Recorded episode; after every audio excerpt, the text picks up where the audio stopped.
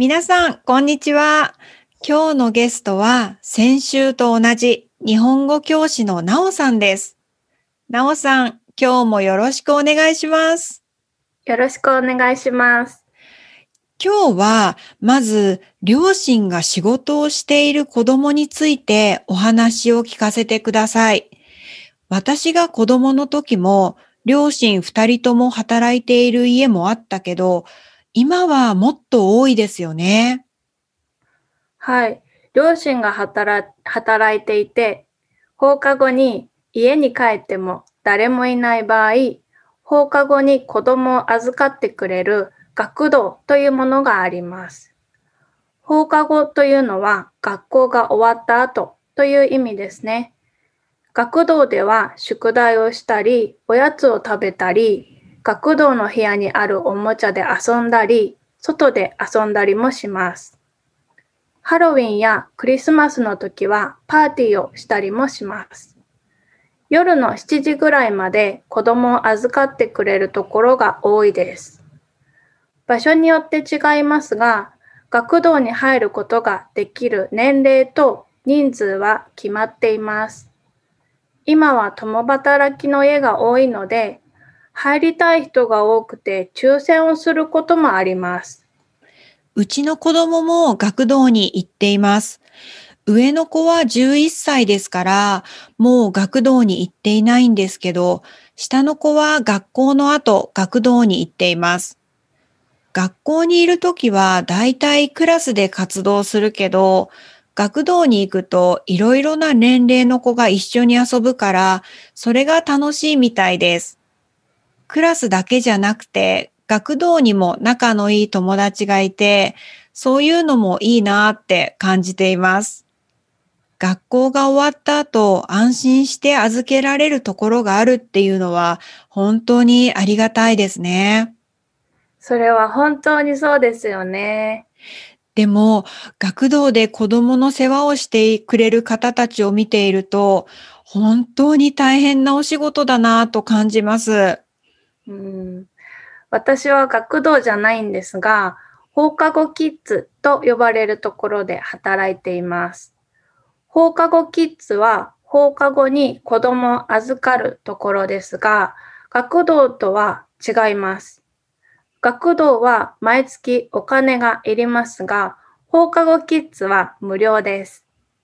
1年生から6年生まで誰でも登録することができます。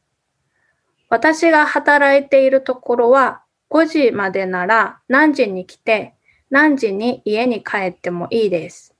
宿題の時間とかおやつの時間とかはありません。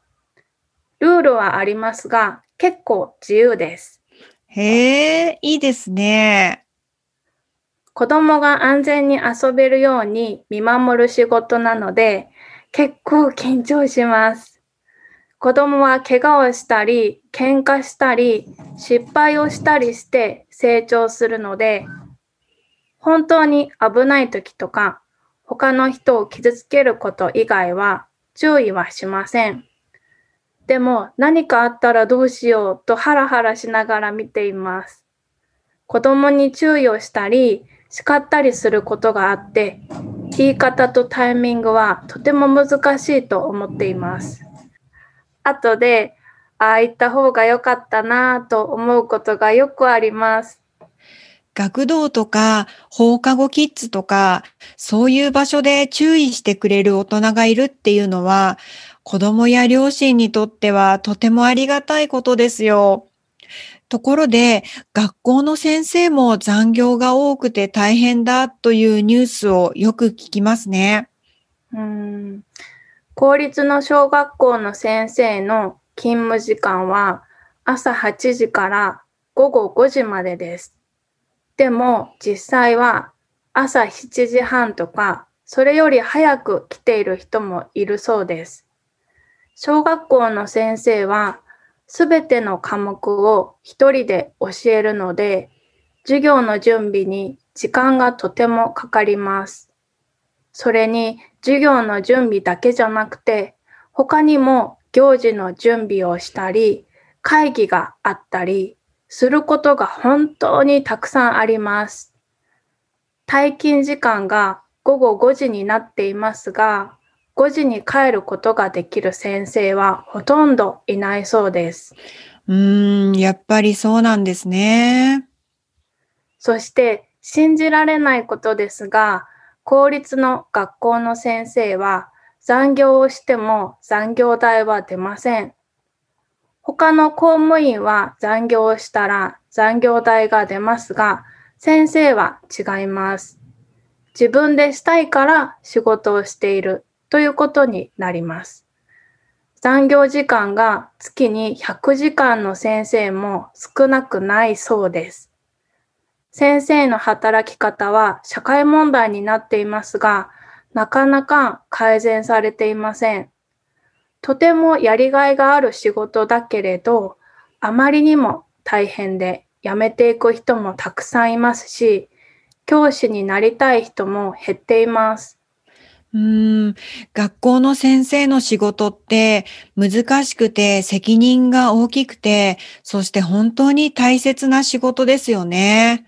働き方改善されていくといいですね。本当にそうですよね。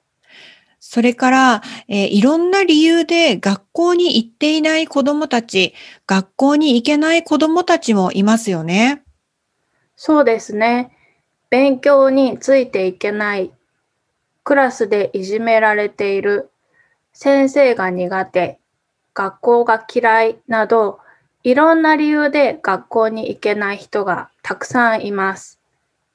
2020年のデータを見ると、不登校の子供は小学,、えー、小学校と中学校で合わせて約18万人います。日本では不登校の子供のためにサポート校、フリースクール、オルタナティブスクールがあったりします。でも、公立の学校に行くよりもお金がかかります。日本ではほとんどの子供が小学校に行って勉強しますが、海外ではホームスクーリングで自分のペースで勉強する人もいます。日本も学校以外の学びの場所で自分に合った学ぶ場所を気軽に選ぶことができたら、不登校という言葉もなくなるんじゃないかと思います。うーん、本当にそうですね。学校だけが勉強する場所じゃないですよね。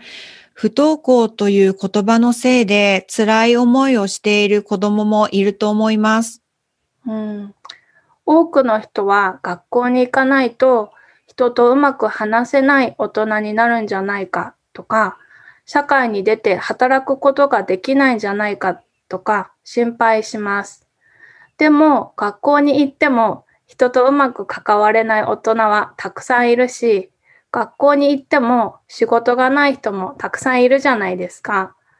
ただ将来のために学校に行かなくてもいいけど、勉強はするべきだと思います。うんですね。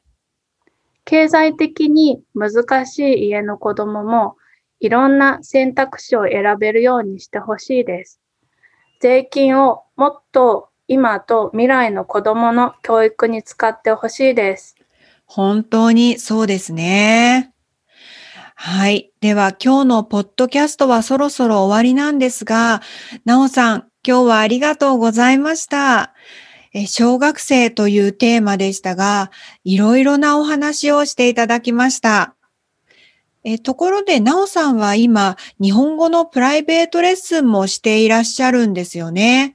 なおさんの日本語のレッスンについて教えてもらえますか？はい。今、オンラインでプライベートレッスンがしたい人を募集しています。